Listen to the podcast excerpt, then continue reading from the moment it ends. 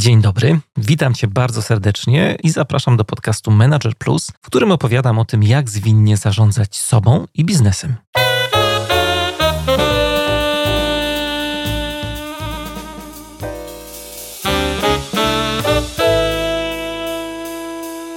What is Ashoka? the million dollar question.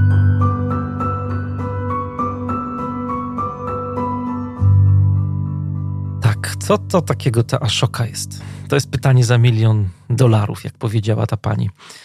Wchodzę teraz na YouTube, e, wpisuję Ashoka. Dziwna nazwa brzmi jak e, japońska szkoła walki. A-S-H-O-K-A. Samocha tutaj jest. No i przeglądam sobie, tutaj są różne filmiki, ale mm, odpalimy ten pierwszy z brzegu, można powiedzieć. Are you a change maker? Ruszamy. Na moim ekranie pojawiają się różni ludzie teraz, którzy wyskakują z takimi kartkami z flipa, są bardzo uśmiechnięci. I na tych hasłach y, markerem są wpisane różne rzeczy. Pierwsze, które wyłapałem, czy jesteś zmieniaczem świata? Uśmiechnięta pani trzyma taką kartkę. Pan, równie uśmiechnięty, trzyma kartkę z napisem tak. Kolejny pan, teraz to może nie wiem, czy to jest pan czy pani, bo taka ręka wyskoczyła na środek ekranu. Może nie robisz tego. E, I teraz e, pani na środku z karteczką pod drzewem, ale przecież zmieniasz świat. Zmieniasz świat y, każdego dnia. O, tutaj pan trzyma taką kartkę. I teraz kolejna kartka. Naprawdę, naprawdę zmieniamy świat. Y, kochani, tak, y, to jest temat, o którym będziemy dzisiaj rozmawiać. Zmienianie świata. Mm, taki temat, który będzie się przewijał przez tą naszą rozmowę o tym, że każdy z nas może oddziaływać na swoje otoczenie, na mm, swoje zespoły, na swoją firmę, swoją rodzinę, na grupę społeczną, grupę religijną, e, polityczną, tam wszędzie, gdzie jesteśmy jakoś e, przypisani, mm, gdzie jesteśmy w jakiś sposób przynależni. E, do programu zaprosiłem szefową Fundacji Ashoka właśnie, Agatę Stafiej Bartosik, która to organizacja właśnie takimi zmianami się zajmuje.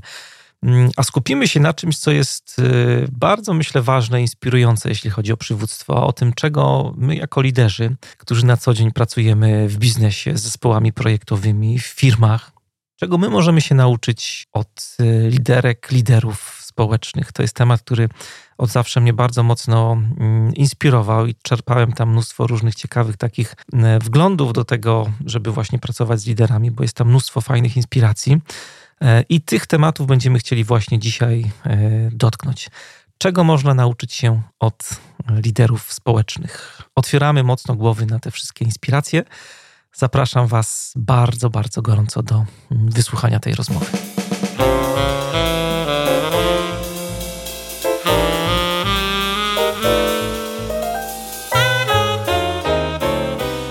Dzisiaj będziemy rozmawiali o tym, czego liderzy, liderki biznesowe mogą nauczyć się od liderów społecznych. Taki jest pomysł na tę rozmowę. I a powiedz nam, co takiego robisz e, na co dzień, bo myślę, że najlepiej będzie, jak sama opowiesz o tych różnych szczegółach, oprócz tego, że właśnie y, szefujesz Aszoce, można tak powiedzieć. Tak, można tak zacząć. Co ja robię? No więc m- może szybko powiem, co robi Ashoka, mhm. a potem powiem, co ja robię w Ashoce. Ashoka to jest, my lubimy mówić, że to jest największa na świecie sieć innowatorów i innowatorek społecznych. Działamy rzeczywiście w ponad 90 krajach i terytoriach. I ja y, współprowadzę y, biuro polskie oraz biuro nordyckie. Ono się nazywa nordyckie, ponieważ obejmuje Finlandię, Szwecję, Norwegię, Danię i Islandię. No i to są takie kraje, w których ja staram się wiedzieć, co się dzieje i y, wspierać różne działania. Szoka zaczęła się w taki sposób, że y, nasz założyciel naszej organizacji, y, Bill Drayton, który był doradcą Jimmy'ego Cartera do spraw środowiska, Miał różne pomysły, jak to on zmieni w ogóle podejście do środowiska w Stanach. Wymyślił bardzo ciekawą koncepcję podatku od plastiku. Mówimy o latach 60., to jest naprawdę dawno, dawno mm. temu.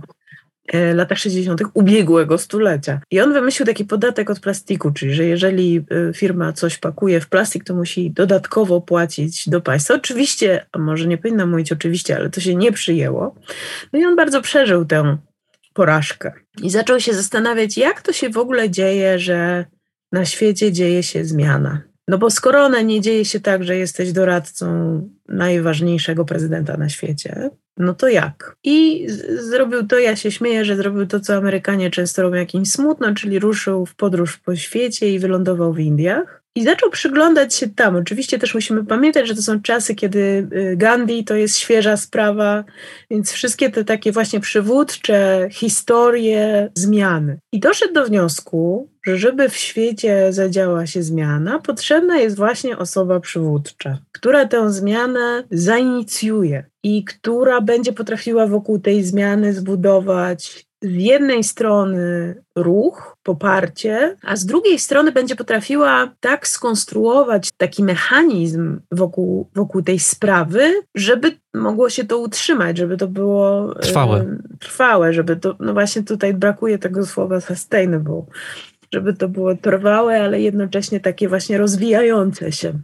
W związku z czym wymyślił, że okej, okay, skoro tak, to on chce poświęcić życie na szukanie i wspieranie takich osób. No i właściwie tym się zajmuje Ashoka do 15 lat temu. Po 15 lat temu mieliśmy już bardzo dużo tych osób znalezionych, wybranych, wspartych wśród, te osoby nazywamy Ashoka Fellows i wśród tych osób są, jest kilkoro noblistów, My się zawsze chwalimy, że znaleźliśmy ich zanim Komitet Noblowski zwrócił uwagę. E, jest Muhammad Yunus, jest Kailash Satyarthi, ale też na przykład nauczyciel, który uczył Malale, y, jest y, członkiem Ashoki. Natomiast to, co zauważyliśmy, to zauważyliśmy, że właściwie te osoby nie różnią się niczym od innych osób, oprócz oczywiście pewnej różnicy, mianowicie takiej, że one w którymś momencie swojego życia z różnych powodów podejmują decyzję, że tak jak jest być nie może i że one się tym zajmą. Oczywiście nie mają, to nie, to nie wychodzi z jakiegoś miejsca pychy, y, tylko z takiego bardziej miejsca konieczności czy potrzeby. No po prostu nie mogę pozwolić na to, żeby tak było, więc teraz będę robić różne rzeczy, które sprawią, że ta sytuacja się zmieni. I zaczęliśmy się zastanawiać jako organizacja, a co by było, gdyby w ogóle tak było, że wszyscy tak myślą. I stąd jest misja Szoki, która brzmi Everyone a Changemaker. To się słabo na polski tłumaczy, e, ale w dużym skrócie chodzi nam o to, żeby budować taki świat, w którym każda osoba czuje, że może i chce kontrybuować do wspólnego dobra i tworzyć rozwiązania. Bardzo często się mówi, o wiesz, to jest, no, no jak ta osoba ma coś robić jeszcze dla innych. No więc nasze doświadczenie jest takie, że po prostu każda osoba może, trzeba tylko tworzyć odpowiednie warunki i cały czas uczymy się, co to są te warunki i co musi się w świecie zadziać, żeby wszyscy czuli się podmiotowi i sprawczy i jeszcze chcieli tę podmiotowość i sprawczość wykorzystywać dla wspólnego dobra. To jest bardzo ważne, bo nie chodzi o takie dobro plemienne, tylko wspólne. Nie tylko ja i moi bliscy, ale szeroko. Więc to jest to, co robi Ashoka. To było skrótowa opowieść o tym. Powiedziałaś jedną rzecz, która już jest odpowiedzią na jedno z moich pytań, które chciałem ci gdzieś tam w naszej rozmowie zadać, o tym, czy ci ludzie się różnią jakoś, ci zmieniacze. Powiedziałaś, że się nie różnią, natomiast ja się zastanawiam nad tym, czy no nie mają jakiegoś jednak takiego bardzo dużego poczucia misji, no wiary na pewno w to, że, że ten świat można zmieniać i ludzie, którzy za tą zmianą pójdą, że oni też będą chcieli tę, tę zmianę naśladować. Ja jeden z takich projektów gdzieś mam e, w tyle głowy, o którym e, czytałem, który był taki poruszający dla mnie mocno, Munir Hassan z Bangladeszu, człowiek, który był nauczycielem matematyki i wymyślił sobie, że no wtedy też były takie czasy, tak jak mówiłaś trochę o takich czasach trudnych, to w Indiach y, dużo było wpływów takiego właśnie myślenia o edukacji brytyjskiego, naszego trochę takiego pruskiego może powinienem powiedzieć. I on chciał, żeby ludzie no, zaczęli jakby mieć fan trochę z tej matematyki. Chciał organizować olimpiady, różne konkursy, ale spotkał się z takim dużym oporem ze strony no, nauczycieli, rodzin, wydawców też podręczników, no ale później ta zmiana nabrała dużego tempa i to wszystko y, zaczęło być szalone, a takim, y, mówiąc brzydko, triggerem, to też było dla mnie ciekawe, jak czytałem o tej historii, to było to, że on jakby znalazł taką dźwignię, która to wszystko uruchomi. Nie? Bo to też jest, jest ciekawe. W sumie małą rzecz wypatrzył, znaczy był Hindusem, więc wiedział. Ja byłem kiedyś w Indiach i też zauważyłem, że dla Hindusów bardzo ważny festiwal jest w ogóle świętowanie. Nie? I on połączył jakby olimpiady z takim festiwalem. I dla Hindusa, dla kogoś, kto tam mieszka, słowo festiwal to jest w ogóle jak ktoś tam był, to wie o co chodzi. No to jest coś niesamowitego. I, i to był taki, taka w sumie mała rzecz, która jakby rozpędziła całą tę machinę zmiany. To też pokazuje, jak sobie myślimy pewnie o tych projektach społecznych, że takie mikrorzeczy wpływają właśnie na takie makro, makroefekty. Nie? To też jest bardzo takie symptomatyczne w tych projektach a szokowych. Jest ich pewnie dużo więcej. Inny projekt, który pamiętam, a też e, go znam od pani profesor Pierużek-Nowak, z którą e, współpracuję przy studiach Agile Leadership. Prowadzi tam zajęcia na temat e, biologicznego przywództwa na podstawie wilków i ona też zrobiła taki projekt, też wydawałoby się zupełnie irracjonalny, mianowicie jakby uwierzyła w to, że można lokalnie za pomocą edukacji zmieniać ludzi i wywoływać takie zachowania ekologiczne, jakby zmieniać mentalność właśnie związaną E, z wilkami. Co też się wydawało nieprawdopodobne, nie? Bo wilk jest tak bardzo negatywnie odbierany w Polsce. E, tak, oczywiście to są fantastyczne przykłady. Oba są świetne. E, myślę że też dlatego, że no, no, może tutaj zrobimy taki coming out, że zarówno Munir Hasan, jak i Sabina Pyrużek-Nowak są Ashoka Fellows, mhm. obydwoje. E, natomiast to są świetne przykłady, dlatego że one pokazują to, co ty mówisz o, o, o dźwigni. My to też czasem nazywamy dźwignią, albo mówimy, że to jest taki wgląd, taki insight że właśnie nagle ktoś zobaczył coś i wnosi taki nowy insight, który po prostu sprawia, że można zobaczyć problem od innej strony. I y, bardzo często to jest początek właśnie tego rozwiązania, czy tego ruchu, czy tej zmiany, którą osoba ma w głowie. Ale dobrze, trochę uprościłam, mówiąc, że te osoby się niczym nie różnią. To znaczy, one nie różnią się niczym w takim sensie którego nie można naprawić albo nad którym nie można pracować. E, no trochę tak jak jest ze sportowcami, że jednak sportowcy są jakoś zbudowani, mają jakieś predyspozycje, niestety dosyć często takie z urodzenia. I niektórzy z nas chociażby się nie wiem jak starali, no to nie będą biegali tak szybko jak Kenijczycy, bo po prostu nie jesteśmy tak zbudowani mhm. i trudno. Możemy biegać najszybciej jak potrafimy, ale tak szybko nie będziemy.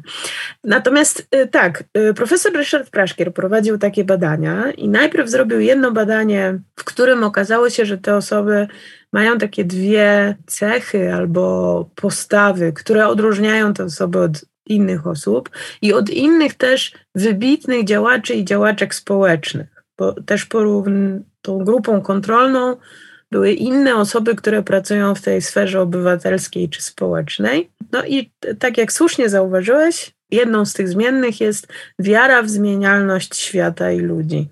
To się po angielsku nazywa malleability i to jest coś, co różni te osoby. One rzeczywiście bardziej wierzą, że rzeczy mogą się zmienić, a druga właśnie cecha czy postawa to jest y, apetyt na ryzyko te osoby mają większą gotowość do podejmowania ryzyka. Oczywiście te dwie rzeczy się wiążą, bo jeżeli wierzę, że rzeczy się mogą zmienić, no to mogę podjąć ryzyko. I to są takie dwie jakby cechy, ale później, e, czy, czy właśnie postawy, ale później jeszcze profesor Praszkier mm, sprawdzał inne rzeczy, które odróżniają e, członków i członkinie Aszoki od właśnie wybitnych e, działaczy i działaczek społecznych i taką jeszcze jedną rzeczą, bardzo ciekawą, były sieci. Bo się okazało, że te osoby są zawsze lepiej zsieciowane niż inne. Czyli e, to, to, było bardzo ciekawe badanie. Ja brałam w nim też udział hmm. i sama ankieta była fascynująca. Można było się bardzo dużo nauczyć o sobie. Ale to były takie pytania typu: jeśli masz jakiś problem, który nie dotyczy Twojej ekspertyzy, ile masz osób, z którymi możesz o tym porozmawiać. To jest niezwykłe, bo się okazało, że średnio osoby mają niedużo tych osób. Mają między 0 a 3. A dla Ashoka Fellows to szło w dziesiątki. Kilka, nie? Tak mi się też to wydaje. To było bardzo, bardzo ciekawe, że to nie jest oczywiście kwestia cechy czy postawy, chociaż trochę jest, jednak taka umiejętność wychodzenia, budowania tych sieci. To jest też coś, co my bardzo w Ashoce staramy się zapewniać. To znaczy staramy się, żeby te osoby, które robią zmianę, nie czuły się samotne w tym swoim zadaniu, żeby widziały, że nie są same, bo my wiemy, Będąc organizacją międzynarodową, trudno powiedzieć globalną, bo nie ma nas w kilku dużych bardzo krajach, typu Chiny albo Rosja, ale y, będąc organizacją międzynarodową, naprawdę widzimy, że oni nie są sami i one. Że, że po prostu takich osób naprawdę jest dużo i może o nich nie słyszymy codziennie, ale kiedy połączymy te osoby, to one rzeczywiście potrafią generować fantastyczne synergie i bardzo ładnie się od siebie uczyć i, i rzeczywiście popychać sprawy do przodu. A m, wspomniałaś o tym wsparciu dla tych liderów. Czy, czy Ashoka daje jakieś, tak, nie wiem, pakiety tak. edukacyjne? Nie, no nie wiem, jak to nazwać do końca, ale czy jest jakaś tego typu pomoc w ogóle w takiej pracy? No bo nie, nie chodzi mi tylko o zgłaszanie jakby projektu, nie? No bo tam pewnie też na etapie takim formalnym taka pomoc jest potrzebna, ale w ogóle jak, jak to wszystko ogarnąć, mówiąc kolokwialnie? To jest nie? świetne pytanie, na które my nie mówimy, że znamy odpowiedź. My cały czas mówimy, że my się uczymy właśnie od tych osób liderskich. Natomiast może jedna rzecz taka mała, że Ashoka jest mniej o projektach, a bardziej o osobach, które je prowadzą czy rozpoczynają. To jest tak, że my wybierając, mamy tak naprawdę, wybierając te osoby do fellowshipu Ashokowego, mamy tak naprawdę tylko pięć kryteriów. Pierwsze dwa dotyczą pomysłu rzeczywiście, ale pozostałe trzy dotyczą osoby. Bo założenie jest takie, że jak ktoś jest wybrany i jest, y, staje się tym Ashoka Fellow, to jest nim lub nią do końca życia. Chyba, że poważnie złamie prawo w kraju, w którym panuje praworządność. Natomiast to jest tak, że te kryteria są następujące. Pierwsze kryterium to jest nowy pomysł, i tu moglibyśmy mieć osobny podcast, jak my rozumiemy nowy pomysł. Nie będę w to wchodzić. No to dobrze powiedziałaś, bo chciałem już Cię zapytać. drugi, to jest, drugi to jest impact, czyli ten pomysł musi być takim pomysłem, który sprawia, że coś jest rozwiązywane na dużą skalę, a może być na jeszcze większą. Bo my Oszoce lubimy, no w ogóle trochę tak myślimy o sobie, że my jesteśmy po to, żeby jeśli jest jakieś super rozwiązanie, to je wyskalować. To znaczy żeby ono było powszechnie dostępne. E, skoro ktoś w Polsce wymyślił, jak robić hospicja e, domowe e, na terenach wiejskich, to dlaczego nie przenieść tej koncepcji do Portugalii? Dlaczego nie wykorzystać tego pomysłu w Chile. Więc, I co, udaje się coś takiego zrobić w ogóle? Oczywiście. E, mamy tutaj dużo takich e, historii sukcesu, zaraz o nich chętnie opowiem. Natomiast jeszcze zamknę tę kwestię kryteriów. To znaczy, pierwsze to jest nowy pomysł, drugie to jest impact, a kolejne trzy dotyczą osoby. I ta osoba musi być przedsiębiorcza, kreatywna i mieć taki kręgosłup moralny. To się po angielsku nazywa ethical fiber. No i oczywiście, jak słychać, te kryteria nie są bardzo łatwo mierzalne, trudno jest je owymiarować i owskaźnikować, w związku z czym cały proces jest bardzo długi i jest oparty na licznych rozmowach, takich bardzo głębokich, z różnymi osobami w Eszoce, które e, robią to od wielu, wielu lat. I, I te kryteria sprawiają, że pracujemy z osobami. Mniej z projektem, a bardziej z osobą, która prowadzi. Ja używam takiej może mało eleganckiej metafory i z góry przepraszam wszystkich i wszystkie Ashoka Fellows, ale to jest trochę tak, że jak mamy kurę, która znosi złote jajka, to zamiast opiekować się złotym jajkiem, to się opiekujemy kurą. Bo ta kura może robić dużo różnych projektów. No i teraz rodzaj wsparcia, jaki my oferujemy, jest następujący. Po pierwsze, jeśli osoby potrzebują, to przez pierwsze trzy lata po wyborze my dzięki licznym naszym darczyńcom oferujemy trzyletnie stypendium. I to stypendium jest trochę takie jak stypendia takie twórcze dla twórców. To nie są pieniądze na projekt. To jest wynagrodzenie dla tej osoby i warunkiem otrzymania tego stypendium jest to, że w 100% ta osoba się skupia na tym nowym pomyśle. Bo chodzi o to, żeby ona nie robiła fuch, nie musiała robić hałtur, nie musiała robić czegoś dodatkowego, żeby się utrzymać tylko żeby mogła żyć na normalnym, godnym y, poziomie i rozwijać tę swoją ideę, między innymi właśnie ją upowszechniać i skalować. To jest jeden rodzaj wsparcia. To wysokość tego stypendium jest bardzo różna. Mamy super skomplikowany Excelo algorytm, który wylicza po prostu potrzeby i koszty w danym miejscu dla danej osoby. No a jak się już dostaje te pieniądze, to dostaje się też dużo wsparcia, jak rozwijać tę swoją koncepcję, ten swój pomysł. I tutaj pracujemy z licznymi doradcami pro bono. Mamy taką sieć, która nazywa się Ashoka Support Network tam mamy fantastycznych przedsiębiorców, właśnie takich biznesowych i przedsiębiorczynie, które też wchodzą na pokład i siadają i kombinują razem z tymi naszymi liderkami i liderami, jak to zbudować, żeby ten pomysł miał jakieś takie sensowne wehikuły, które go poniosą dalej. A oprócz tego mamy rzeczywiście to wsparcie edukacyjne, bo o to pytałeś. Są takie trzy, yy, właściwie tak, takie filary tego wsparcia edukacyjnego. Jeden to, to są rzeczywiście takie online'owe kursy, czy właściwie bardziej takie doświadczenia edukacyjne. Mówię o tym dlatego, że tam bardzo ważną częścią jest spotykanie się, rozmawianie. To nie jest tylko tak, że my przekazujemy wiedzę. I one dotyczą na przykład y, takiej koncepcji jak coś, co się nazywa collective impact, czyli taki, jak generować wpływ wspólnie. No bo większość problemów, które mamy na świecie, to są problemy bardzo, bardzo złożone i nikt nie jest w stanie rozwiązać tych problemów sam. W związku z czym, jeżeli naprawdę chcemy zająć się tym problemem, to potrzebujemy mnóstwo sojuszników i sojuszniczek. Nie wiem, weźmy chociażby pomysł na przykład y, nastoletnich dziewczyn, które zachodzą w ciążę żeby rozwiązać taki problem, nawet w jednej gminie, w jednym mieście, potrzebujemy bardzo dużo współpracy. Potrzebujemy pracować z tymi osobami, potrzebujemy pracować z chłopakami, potrzebujemy pracować z rodzicami, potrzebujemy pracować z nauczycielami, potrzebujemy pracować z ośrodkami pomocy społecznej, potrzebujemy pracować z kuratorami, potrzebujemy pracować z nauczycielami. Jest jakby dużo, dużo różnych partnerów, których trzeba zaprosić, żeby rzeczywiście rozwiązać ten problem. No i y, to jest taki kurs bardzo ciekawy, y, y, jak zamienić ekosystem no, na ekosystem.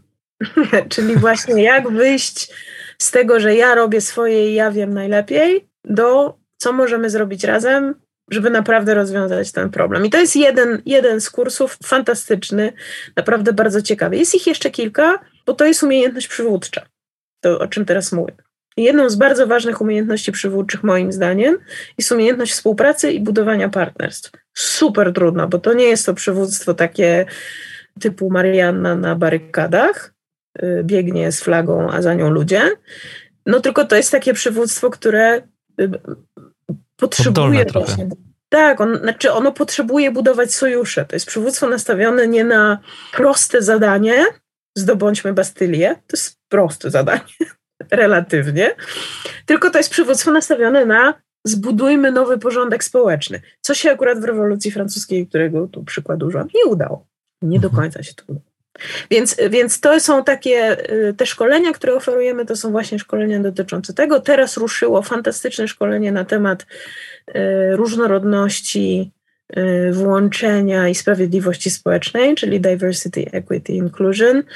Y, też właśnie jak to robić w organizacjach. To jest bardzo trudne. I to jest trudne, to nie jest tak, że organizacje społeczne y, lepiej sobie z tym radzą niż biznesy. Różnorodność w ogóle jest bardzo trudna. Chociażby dlatego, że jest różnorodna. Więc do każdego typu różnorodności jest potrzebne inne podejście. Także takie umiejętności y, przywódcze, które widzimy, że są potrzebne, moim jednym z ulubionych, już żeby zakończyć tę długą wypowiedź, jest na przykład Wellbeing Lab. I to jest taka, właściwie to chyba nawet nie jest kurs, tylko to jest takie doświadczenie, taka grupa w której zapraszamy te osoby liderskie, żeby chwilę się zastanowiły nad tym, czy i jak zadbać o siebie w tym dziele zmieniania świata, co jest bardzo ważne, bo to też jest taka rzecz, którą bardzo często trzeba zmienić w głowie tych osób działających społecznie. To znaczy, jeżeli ty zmieniasz świat, to musisz dbać o siebie, skoro uważasz, że to ty to zmieniasz, bo jak ciebie nie będzie, to kto będzie to robił? Więc jesteś ważnym zasobem w tym dziele. No to dbaj o ten zasób. Pozwól mu czasem odetchnąć, czasem się wyspać, czasem dobrze zjeść. I to jest też taka ważna część, nad której trzeba mocno pracować, szczególnie jak się pracuje z młodymi ludźmi. Mam wrażenie, że młode osoby. Yy, Zatracają się w pomocy. No tak, one mhm. mają trochę prawo myśleć, że są nieśmiertelne i niezniszczalne, no bo nic im się nie dzieje. Ich, ich organizm nie mówi, że ma dosyć jeszcze. Więc one się absolutnie zatracają, szczególnie jak się pracuje właśnie z młodymi światozmieniaczami, zmieniaczkami, to trzeba o to dbać. No wymieniłaś takie tytuły szkoleń że, czy, czy warsztatów, że myślę, że każdy lider chętnie by się na nie wybrał, taki spoza, spoza Aszoki. No ale się nie da. Tak pewnie. myślę. Jest sposób, żeby się na nie wybrać, dlatego że te y, kursy i szkolenia są też otwarte dla członków i członkiń Ashoka Support Network, a to są właśnie takie osoby, które decydują się wspierać Ashokę y, finansowo, ale też swoją wiedzą, swoimi sieciami, no i wtedy wchodzą do naszego do naszej społeczności. Absolutnie cała ta oferta jest wtedy też dostępna dla nich. Zresztą. No to ciekawe jest, no nie wiedziałem, że to tak działa. Fajnie. Tak. Takim patronem trzeba zostać po prostu Ashoki. Tak, tak. No dobra, to y, idźmy dalej. Ja mam teraz y, takie pytanie, które się wiąże y, już jakby z próbą przyjrzenia się, chociaż cały czas o tym mówimy, mam wrażenie, właśnie co tam można przełożyć, przeciągnąć do tej sfery biznesowej. I zanim porozmawiamy o tych liderach, właśnie co ich charakteryzuje, to jeszcze chciałbym Cię dopytać, czy miałaś, czy w ogóle jakby rozmawiacie o tym w Aszoce, bo myślę, że ciekawy jest w ogóle sam proces tej zmiany społecznej, to jak on y, przebiega. Nie? Myślę, że też można by się doszukać tutaj dużo takich analogii do tego, co się dzieje w naszych y, firmach, w organizacjach.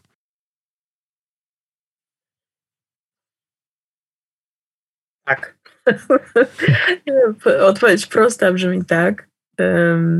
Słuchacze nie widzieli, ale Agata tutaj kiwała głową tak w lewo i w prawo, więc Stąd ta cisza. Tak, kiwałam głową, bo zastanawiałam się, jak odpowiedzieć jakoś tak mniej rabinicznie, to znaczy nie odpowiadać to zależy. E, no bo oczywiście to zależy. E, zmiany są bardzo różne. Ja myślę, że to, co jest bardzo ważne, e, to jest taki, taki, takie podejście, które ja bardzo lubię, którego też nauczyłam się dzięki Leadership Academy for Poland, to jest to rozróżnienie pomiędzy problemami technicznymi a problemami adaptacyjnymi. Problemy techniczne to są takie problemy, w których wiemy, na czym polega problem, i w związku z tym też trochę wiemy, jak go rozwiązać. W związku z czym potrzebujemy do rozwiązania tych problemów tak naprawdę ekspertów, y, ekspertek, menedżerów, menedżerek, to, to, po prostu trzeba się za to zabrać i to zrobić. To, no, to jest takie rozwiązanie typu... Wycięcie wyrostka. Na przykład wycięcie wyrostka.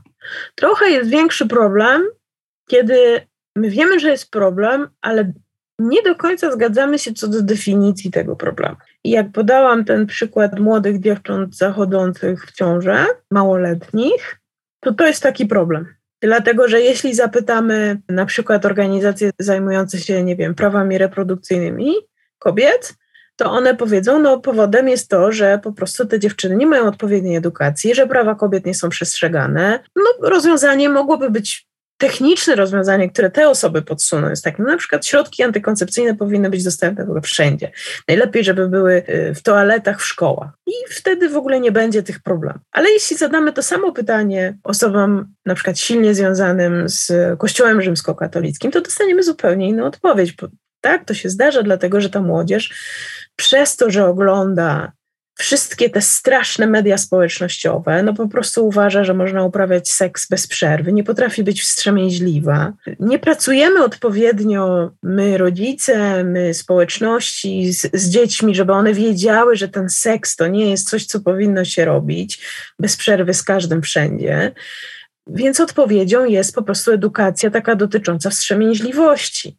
Obie strony podały rozwiązanie, Natomiast obie strony zgadzają się, może nie strony, oba podmioty, chociaż starałam się wybrać no jednak takie skrajne przykłady. Jakby oba te podmioty zgadzają się, że, że jest problem, tylko mają zupełnie inne rozwiązanie. I to jest taki problem właśnie adaptacyjny, czyli taki, w którym to, co trzeba zrobić, żeby się nim zająć, to trzeba siąść i długo długo rozmawiać i sobie opowiedzieć i gdzieś się spotkać po środku.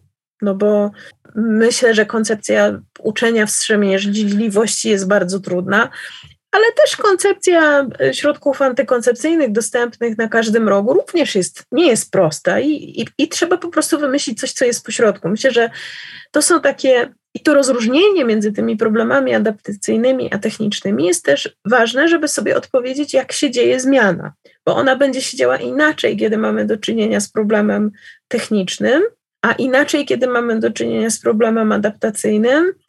No i oczywiście przy tych problemach adaptacyjnych to są dużo trudniejsze procesy i tu jest dużo większa potrzeba leadershipu, bo uważam, że przy tych problemach technicznych tak naprawdę wystarczy sprawny menadżer, menadżerka, który poukłada proces. To nie jest leadership.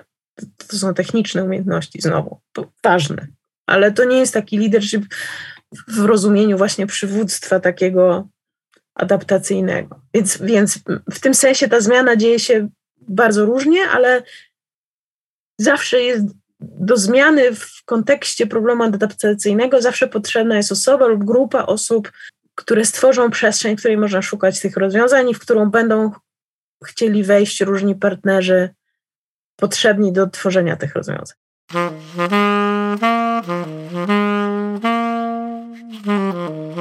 Bardzo ważną rzecz powiedziałaś tutaj, mam wrażenie.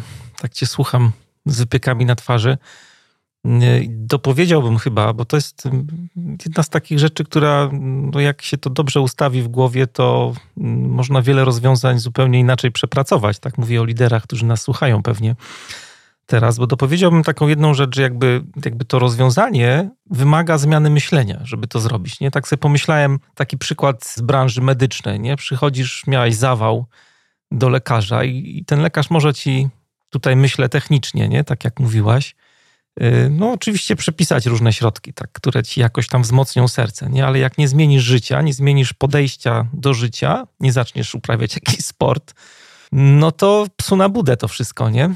No i tak samo jest w biznesie, w przywództwie takim, no nie tylko społecznym myślę, nie? No bo ja, ja też się łapałem na tym, byłem przez wiele lat zaangażowany w różne takie zwinne transformacje w organizacjach. I miałem taki okres, że jak był problem przy transformacji, to jakoś tak y, z automatu szukałem tych rozwiązań technicznych, nie szukałem metody.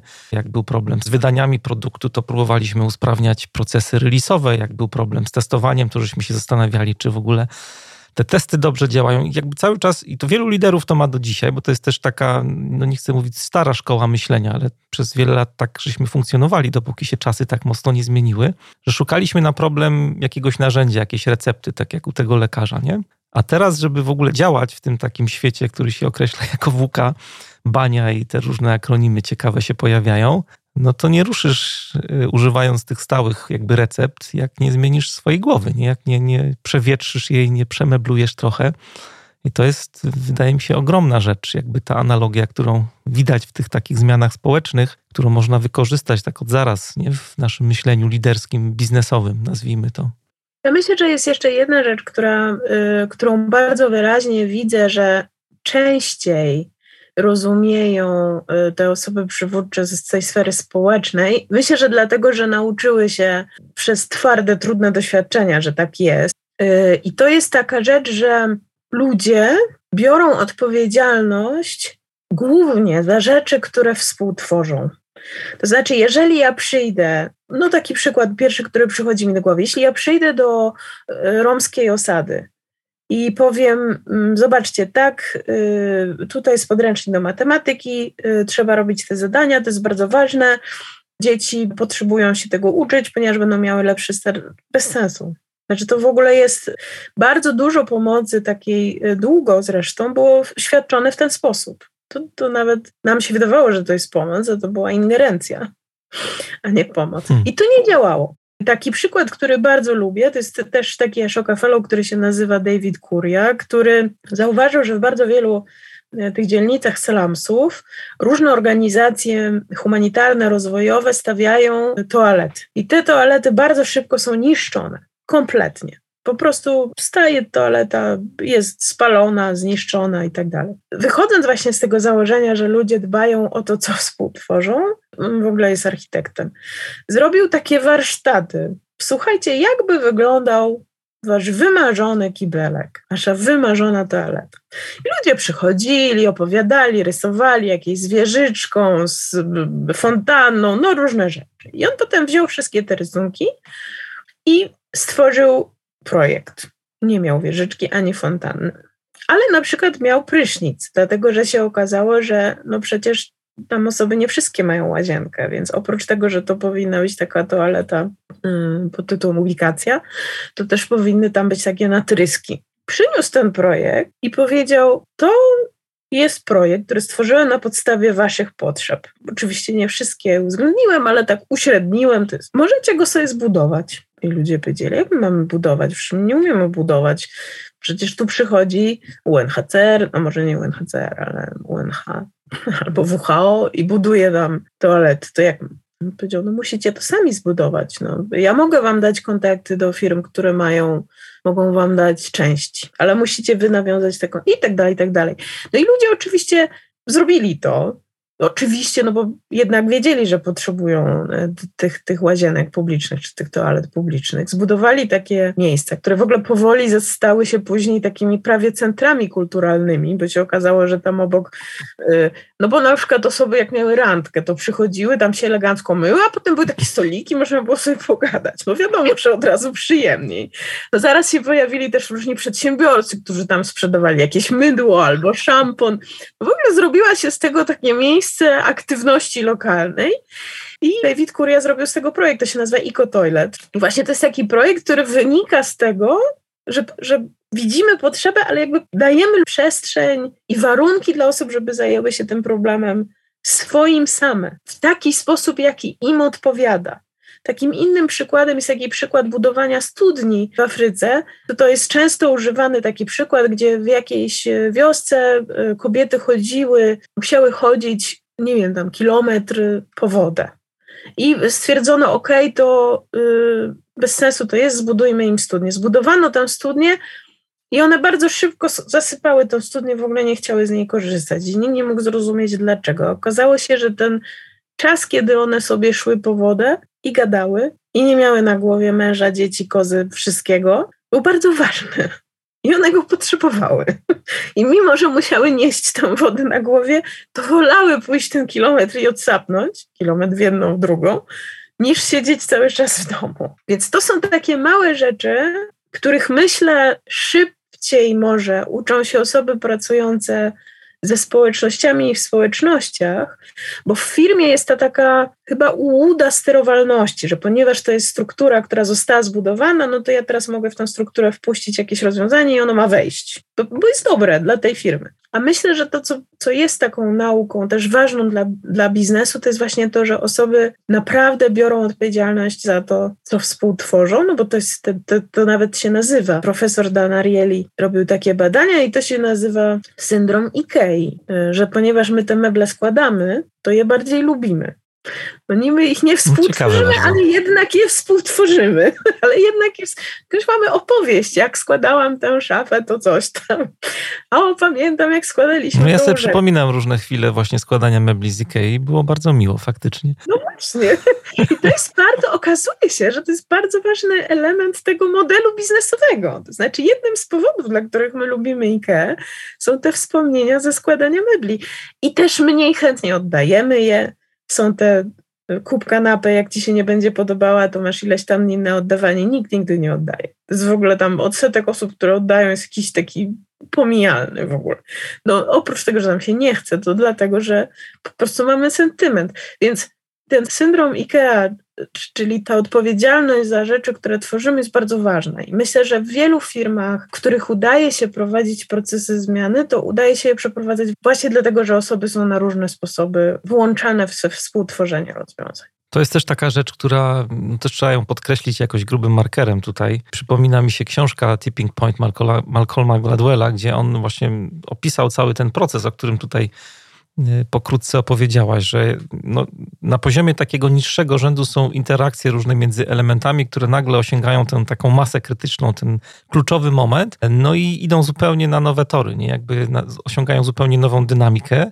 I to wszystko się dzieje bez jakiegoś kontrolera, nie? bez jakiegoś organu nadrzędnego, który by tam tym wszystkim sterował. Nie? To tak samo jest w tych zmianach, zmianach społecznych. I druga rzecz, y, która też jeszcze pojawiła się tutaj, jak cię słuchałem w mojej głowie, y, też w nawiązaniu trochę do, do wywołanego profesora Praszkiera. On, nie wiem, czy y, słyszałaś, jak opowiada o y, teorii atraktora społecznego, nie? bo to jest taka rzecz, która bardzo tutaj pasuje. To jest taka teoria, którą profesor Praszkier wyciągnął z fizyki. Atraktor to jest taka siła, która jakby utrzymuje dany układ w stanie równowagi. Przenosząc to na biznes, na właśnie na życie społeczne, to mogą być bardzo różne rzeczy. No w naszych firmach to może być na przykład kultura organizacyjna, język, y, sposób zachowania, y, ten cały feeling, który mamy w organizacji, to jest coś, co nas trzyma jakby.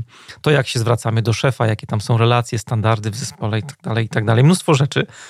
Ale właśnie cały myk polega na tym, o tym, co mówiłaś wcześniej, żeby no nie było tak jak z tym projektantem toalet, nie? Że, że lider albo konsultant z zewnątrz e, będzie tą jakby zmianę utrzymywał cały czas. Profesor Praszkier pokazuje takie e, na swoich wykładach taki rysunek, taki dołek, a w dołku jest kulka. Nie? I może być tak, że lider albo konsultant tę kulkę wypycha i cały czas ją utrzymuje, żeby ją wypchnąć z tego dołka, tę zmianę właśnie. No ale możemy sobie zadać pytanie, co się stanie, jak lider przestanie to robić, albo ten konsultant. Nie? No to kulka spada z powrotem jakby do tego dołka. No i cała idea polega na tym, super przykład z tymi toaletami, żeby wykopać jakby nowy dołek, żeby stworzyć nowy atraktor, nie? Angażując społeczność, pojawił się nowy y, system, który stworzył jakby równowagę taką społeczną. I to myślę, że jest super rzecz też w przełożeniu znowu na nasze biznesy, na transformacje, zmiany, które wprowadzamy, ale w ogóle na taką relację lider-zespół na przykład, bo na takim niskim poziomie też można takie rzeczy robić. Absolutnie. Y, myślę, że ja niedawno miałam taką śmieszną przygodę, ze swoim zespołem, no bo też współprowadzę y, zespół i mieliśmy takie spotkanie, co możemy zrobić, żeby nam się właśnie pracowało lepiej, trochę takie well-beingowe. Mhm. Bo oczywiście w organizacjach pozarządowych takim, y, nie lubię mówić pozarządowe, bo one nie są pozarządowe, w Polsce każda organizacja społeczna raportuje do jakiegoś ministra, więc mówienie, że jest pozarządowa, trochę jest nadużyć. W tych organizacjach obywatelskich czy organizacjach społecznych. No jest oczywiście tak, że ludzi napędza misja i napędza sens. I to poczucie sensu i misji jest czymś, co zdecydowanie jest takim, no daje zmotywowany zespół. To ma swoje y, też y, y minusy, bo łatwiej jest się wypalić, łatwiej jest właśnie tak jak mówiłeś, zatracić się e, w tym działaniu niż w kontekście biznesowym, ale to wcale nie jest tak, że to poczucie sensu to zawsze jest taka, że to zawsze jest to, co daje mi największą radość. Bo to może być tak, że sens, da, poczucie sensu daje mi satysfakcję, daje mi poczucie spełnionego obowiązku. To nie musi być radość. Ja uważam, że też częścią zadania lidera lub liderki jest dbanie o to, żeby ludzie mieli radochę z tego, co robią. Naprawdę. Znaczy, ja uważam, że to jest poważne zadanie. Żeby zadbanie o to, żeby ludzie mieli radochę jest poważnym zadaniem. Bo jeśli ludzie się nie cieszą i właśnie w takim sensie cieszenia. Y, nie, nie, jeszcze raz, nie satysfakcji, nie poczucia dobrze spełnionego obowiązków, cieszenia, radości i w związku z tym jakiejś przyjemności. Moja przygoda liderska polegała na tym, że jak tak rozmawialiśmy, rozmawiałyśmy o tym, co by nam dało lepsze poczucie y, właśnie y, takiego komfortu, takiego że fajniej by nam się pracowało, to ktoś powiedział, musimy eksplorować źródła podjarki. I uważam, że to jest genialne. Znaczy po prostu trzeba eksplorować źródła podjarki. Co nas w tej robocie jara? Co jest, co, co jest fajne? I oczywiście często okazuje się, że to, co nas jara, to wcale nie jest to, co my robimy na co dzień, ale to mogą być też elementy tego, co robimy na co dzień. Ja pamiętam, jak w swoim poprzednim życiu pracowałam w PWC a właściwie w tym samym życiu, ale w innej roli. Pamiętam, jak rozmawiałam z jakimś gościem na jakiejś imprezie, tam oczywiście takiej menedżerskiej, rozmawiałam z jakimś gościem, który prowadził dział podatków. To wydawało mi się po prostu jakimś najnudniejszym działem na świecie. Trudno mi było wyobrazić sobie nudniejszą robotę niż podatki. Jeszcze w dodatku, ponieważ tam piliśmy jakieś wino, to, to ja mu oczywiście wyjechałam z takiego z takiego, z takiego miejsca, że to w ogóle jest niemoralne, bo wy tak naprawdę pomagacie ludziom nie płacić tych podatków. I pamiętam, że on mi tak powiedział, ale co ty? W ogóle posłuchaj, to jest super robota, co my robimy. My tak naprawdę pomagamy ludziom poczuć, że te podatki, które oni płacą, są ich dobrowolną kontrybucją do wspólnego dobra. I mi tak się zrobiło gorąco w mózgu, że myślałam, okej, okay, jeśli patrzysz na to w ten sposób, w sumie doradztwo podatkowe jest fascynujące.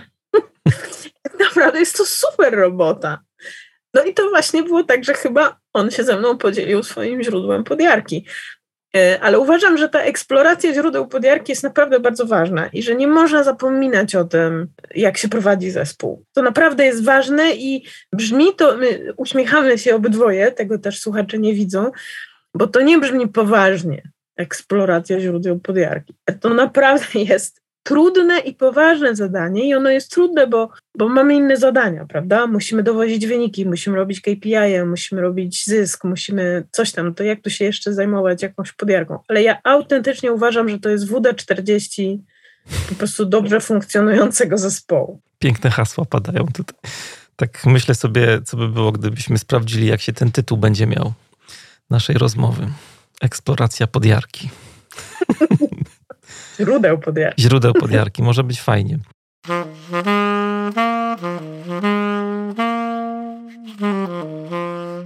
No i ostatnia rzecz, tak y, pilnując rozmowy naszej, czy ty mogłabyś w jakiś sposób scharakteryzować, masz gdzieś w głowie jakąś taką e, listę rzeczy, które jakby, które opisują tych liderów społecznych, jacy oni są? Co jest takiego ciekawego, może co jest takiego innego, jakbyśmy popatrzyli sobie, albo gdzie możemy się właśnie inspirować, y, czerpać źródeł tych liderów społecznych?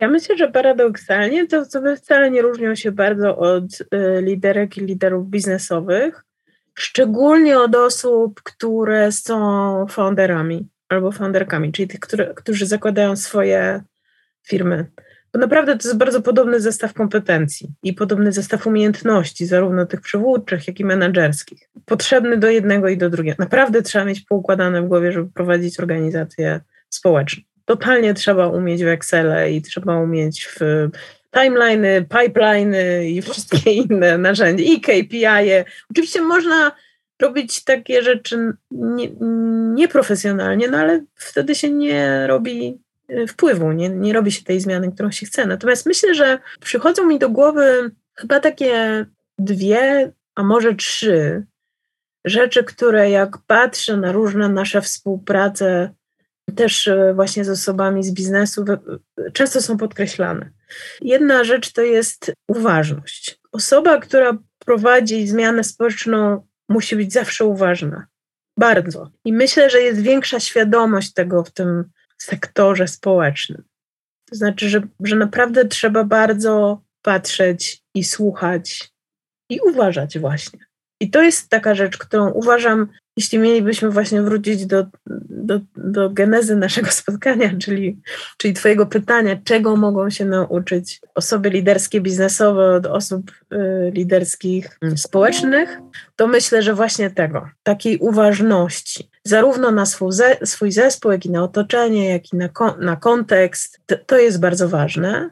Myślę, że druga rzecz to jest, y, ale to jest coś, co chyba łączy, łączy te os osoby i biznesowe, i społeczne. To kiedyś bardzo ładnie powiedział Muhammad Yunus, jak właśnie ktoś go zapytał, no ale jak pan to robi, że pan osiąga te wszystkie takie ogromne rzeczy? Przecież pan zbudował taki wielki bank i taki w ogóle, mm, i dostał pan tego Nobla. Jak, jak to się robi? A on powiedział, no ja jestem y, bardzo upierdliwy. I myślę, że to taka wytrwałość, nazywana upierdliwością, jest w tej pracy społecznej niezbędna. Dlatego, że to jest trudna praca, no bo w niej nie ma pieniędzy, y, często nie ma poczucia bezpieczeństwa, nie ma komfortu. W biznesie oczywiście też jest ciągłe ryzyko, ale jednak jest tak, że ja na przykład wiem, że no, moja rodzina jest zabezpieczona finansowo. Zarabiam tyle, że mogę zapewnić im dobre życie. Oczywiście, że ciągle jest ryzyko, bo może nam spadnie sprzedaż, albo wzrośnie sprzedaż, albo coś. Ale to nie jest tak, że ja zmagam się z tym, y, z czego ja zapłacę za prąd albo za szkołę moich dzieci, jeśli chodzą do szkoły społecznej, a nie publicznej. Więc to jest chyba taka, ta wytrwałość jest bardzo ważna. i też ta wytrwałość właśnie w tych takich procesach długich, no bo jeżeli muszę negocjować z bardzo różnymi partnerami, interesariuszami, no to różne rzeczy usłyszę.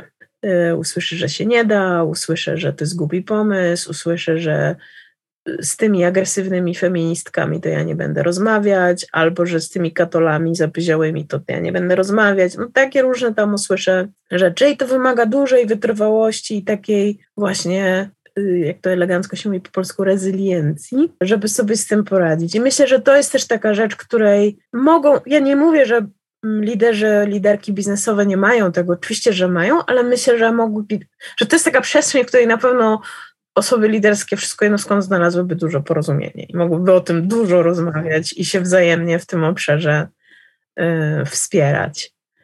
Y, I myślę, że trzecia rzecz, taka, która łączy, ale też y, może mhm. w tej sferze społecznej jest to nieco łatwiej, to jest taka, to się po polsku w ogóle trudno mówi, ale to jest takie połączenie, takie połączenie z, ze swoim sensem, po angielsku się mówi connection with your purpose. Po co ja to wszystko robię? O co mi chodzi w życiu w ogóle? I znam bardzo dużo osób biznesowych, które osiągnęły ogromne sukcesy i w którymś momencie mówią, kurczę, całe życie spędziłam namawiając ludzi, żeby kupowali więcej rzeczy.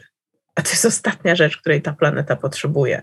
I te osoby są w jakimś takim niesamowitym, w gruncie rzeczy pięknym miejscu, bo one właśnie zaczynają rozmawiać ze swoim purpose. O co mi chodzi, co ja chcę robić, w życiu. I myślę, że to jest też coś takiego, w czym uważna osoba liderska ze sfery społecznej mogłaby pomóc osobom biznesowym, żeby się zastanowić. Są takie branże, w których oczywiście jest jasne, szukam leku na coś, to jest proste, prawda? No ale potem już nie jest prosto, bo tak dużo mnie kosztowało RD, że teraz muszę drogo sprzedawać ten lek. No tak, ale chciałem rozwiązać ten problem dla wszystkich. Więc to są takie miejsca, w których myślę, mm, mogłyby się te osoby spotkać i na pewno wzajemnie poinspirować. I, i myślę, że ta, to połączenie z tym swoim sensem to jest coś, co bardzo wielu przywódcom i przywódczyniom społecznym daje ogromną siłę. Czyli uważność, upierdliwość i połączenie z sensem to są takie trzy magiczne punkty. Wcześniej mówiliśmy też, tak próbuję to trochę zebrać, mówiliśmy o tym, że takim liderom towarzyszy wiara w misję i też wiara w to, że świat się da zmieniać i ludzie będą się zmieniać.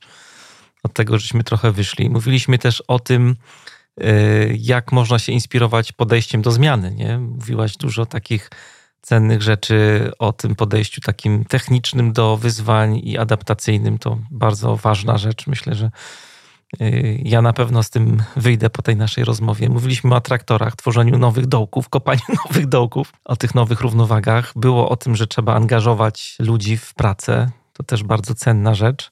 Promowaniu odpowiedzialności w zespole. O tym też mówiliśmy dużo.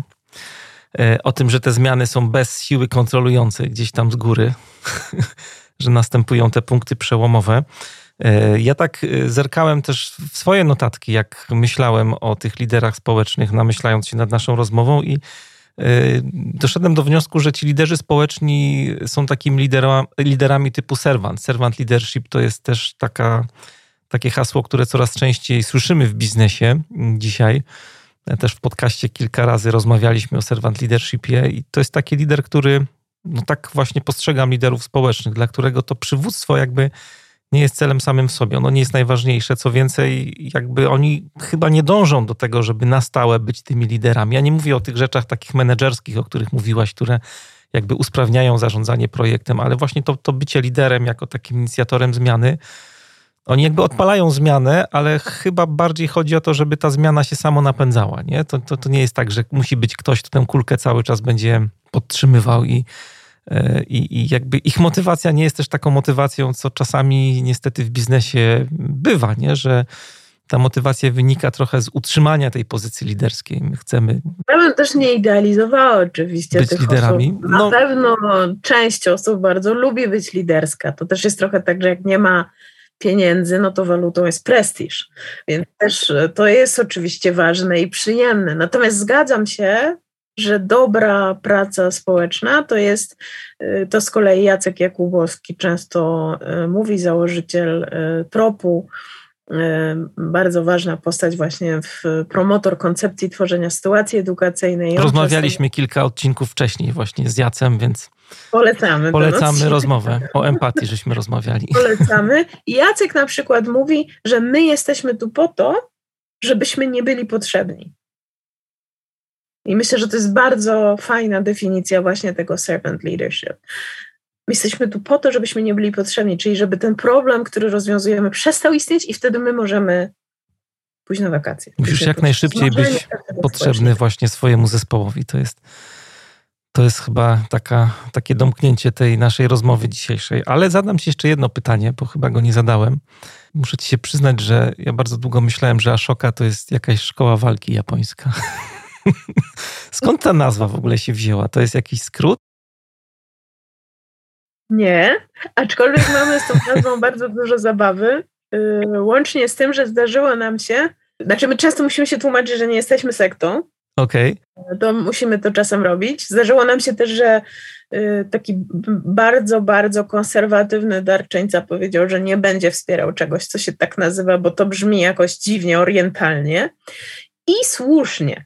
Ashoka y, w sanskrycie Y, ponieważ jak już wspominałam, pomysł na naszą organizację przyszedł naszemu założycielowi Billowi Draytonowi w Indiach, więc to jest indyjska nazwa. Ashoka w sanskrycie oznacza brak smutku, ale też w Indiach bardzo znaną postacią, niezwykle ważną dla właściwie wszystkich obywateli Indii i obywatelek jest postać cesarza Ashoki. Cesarz Ashoka to był taki cesarz, który przekładając trochę to na, mm, znaczy zachowując wszystkie proporcje, był takim y, indyjskim Kazimierzem Wielkim. Znaczy, to była osoba, która zbudowała państwowość Indii, która zjednoczyła te osobne księstewka i, i sprawiła, że to się zrobił kraj. Robił też takie rzeczy jak słupy z prawami, które ustawiał w różnych miejscach.